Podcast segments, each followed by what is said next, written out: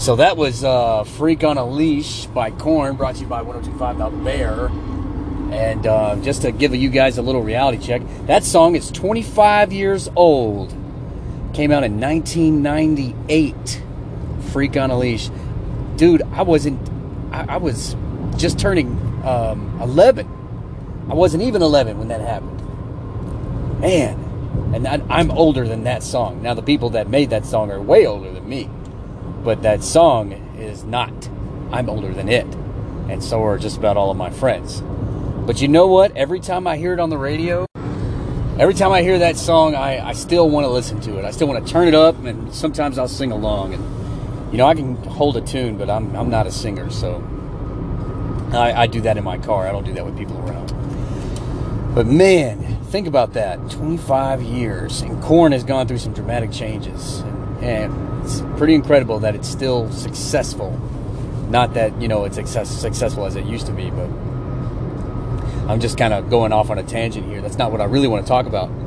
Um, but I mean, just can you wrap your brain around that?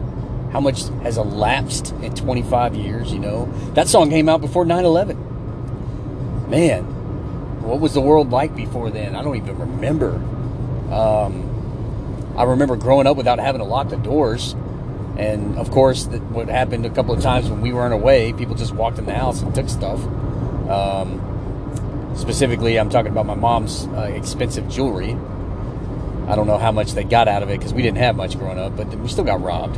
Um, uh, yeah, we, we had lots of dogs that ended up getting out of the house, or my mom would just let them out and they would run around all over town. Several of them were killed, several of them were kidnapped several of them several of them just never came back because they're dogs and they're wild so.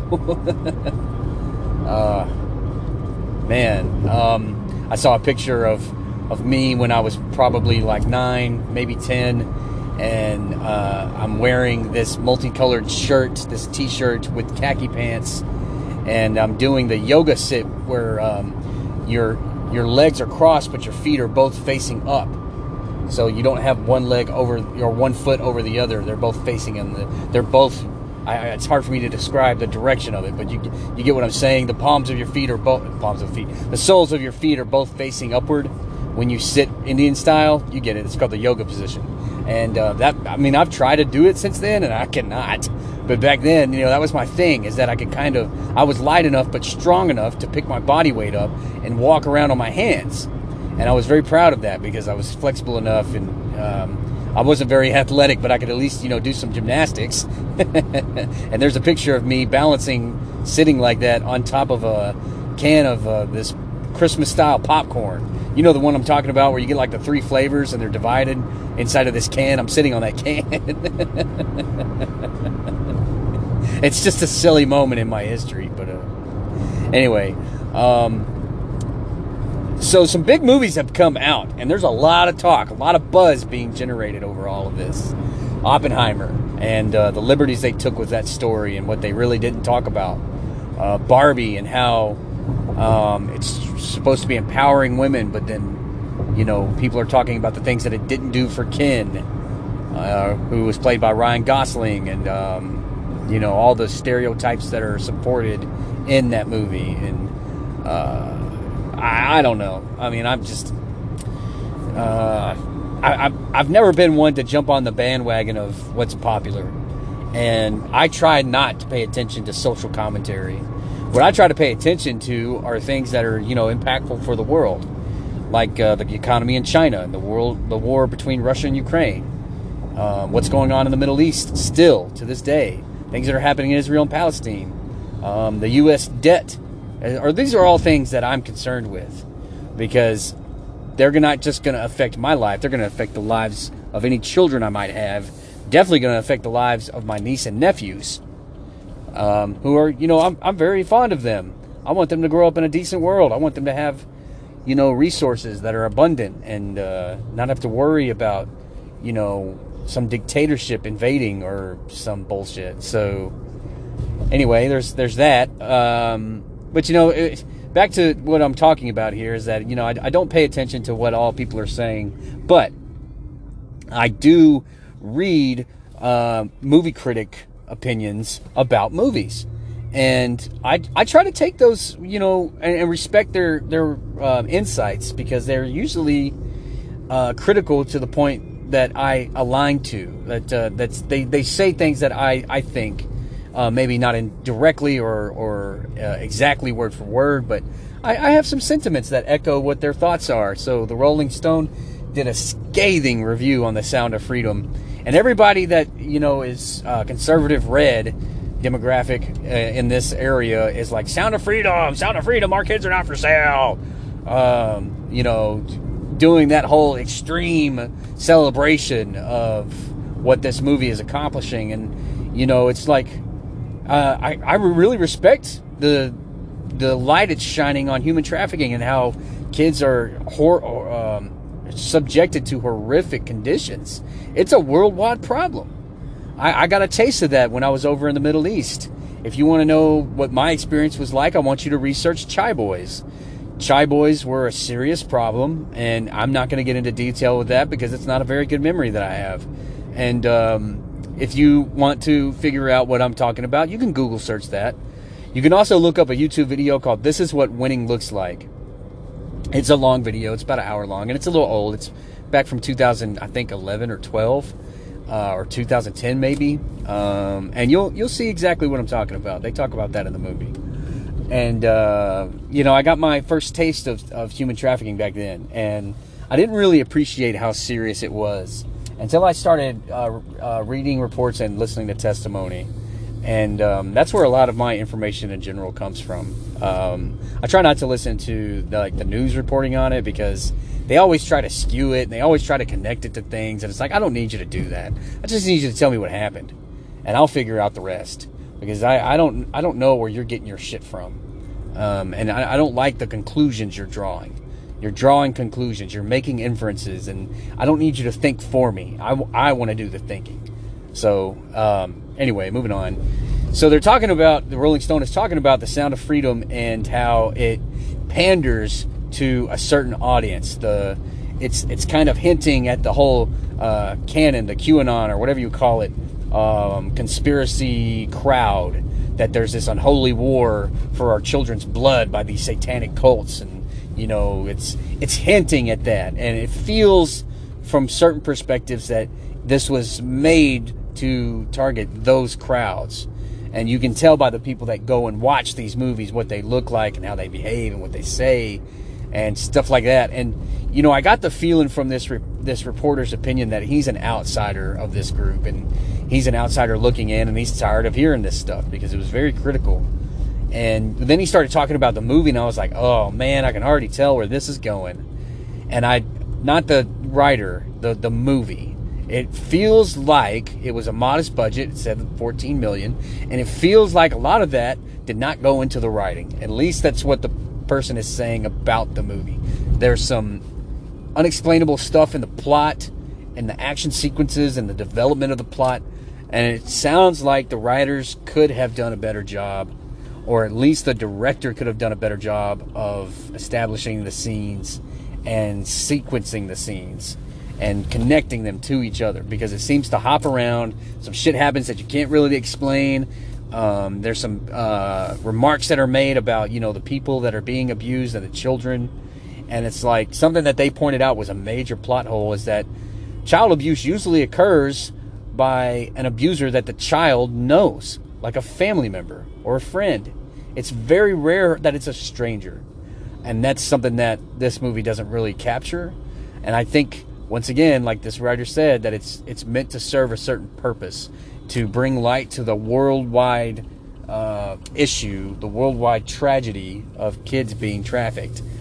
And, um, well, you know, that is a tragedy. And I, I wonder, you know, what is the. What price are you willing to pay to get the message out there? Are you going to produce this shitty movie that's going to get all these people from this uh, certain subsection of a demographic to to start shouting and be like, "We were right, we were right. You should have listened to us." Uh, and and is that what it's going to take to get people to take action on this and to make this problem, you know, a priority rather than something that we just acknowledge? I, I can't say.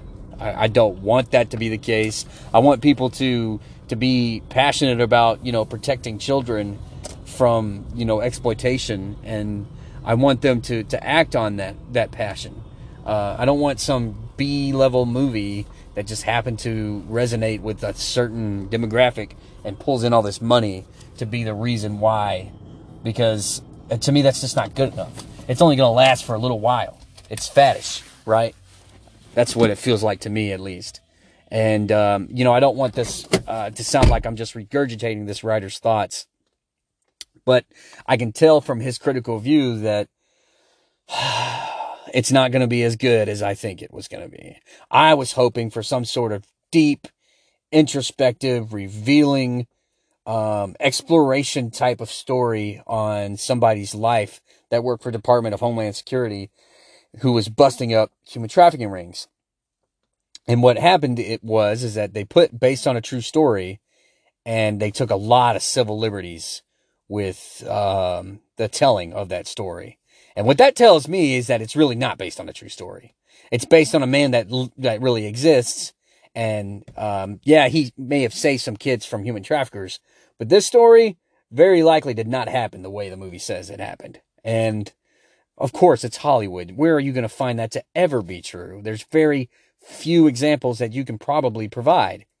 But with something like this, I would say you need to stick to the reality as closely as you can. Uh, Lone Survivor didn't do a very great job of sticking to reality, but they did a good job.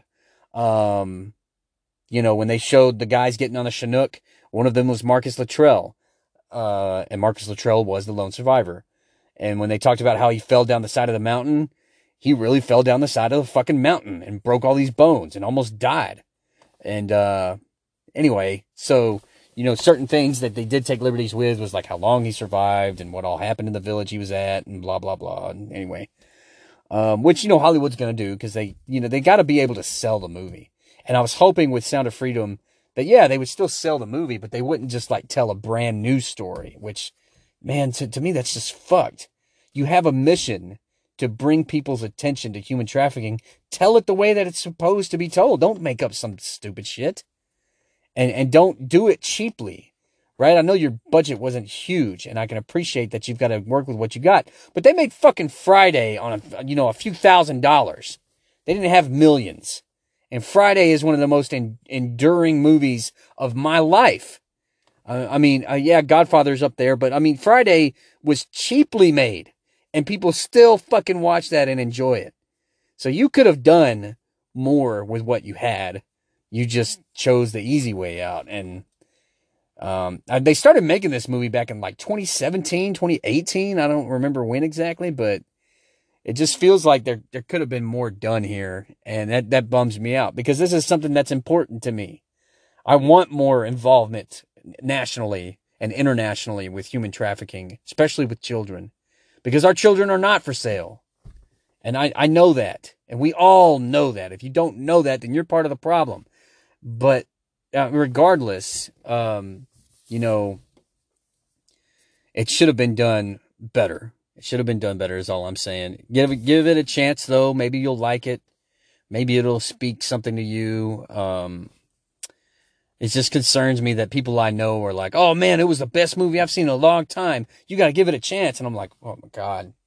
Are you one of those people that think there's this imaginary war against Satanists trying to consume the blood of our children? Are you one of those people? I'm, I'm telling you right now, I, am not on that bad wagon. I, I don't fucking buy it. anyway, it's fucking after midnight. I need to get inside the house and go to bed. So, um, hopefully y'all enjoy the new movies coming out. It's a great summer for movies, apart from Transformers, which sucked. Uh, but it's a great summer for movies. So Oppenheimer's out, uh, Sound of Freedom is out, and the Barbie movie is out. I'm not going to see any of those except uh, Sound of Freedom. So maybe you'll like, maybe you'll like them. I don't know good luck regardless. It's fucking hot out there, y'all. We're looking at triple digit heat in Texas for the rest of the week, even into next week. So drink water, take care of yourself, be safe out there. This has been Aaron Rollins live and ad free with my podcast, Southeast Third. I'm signing off.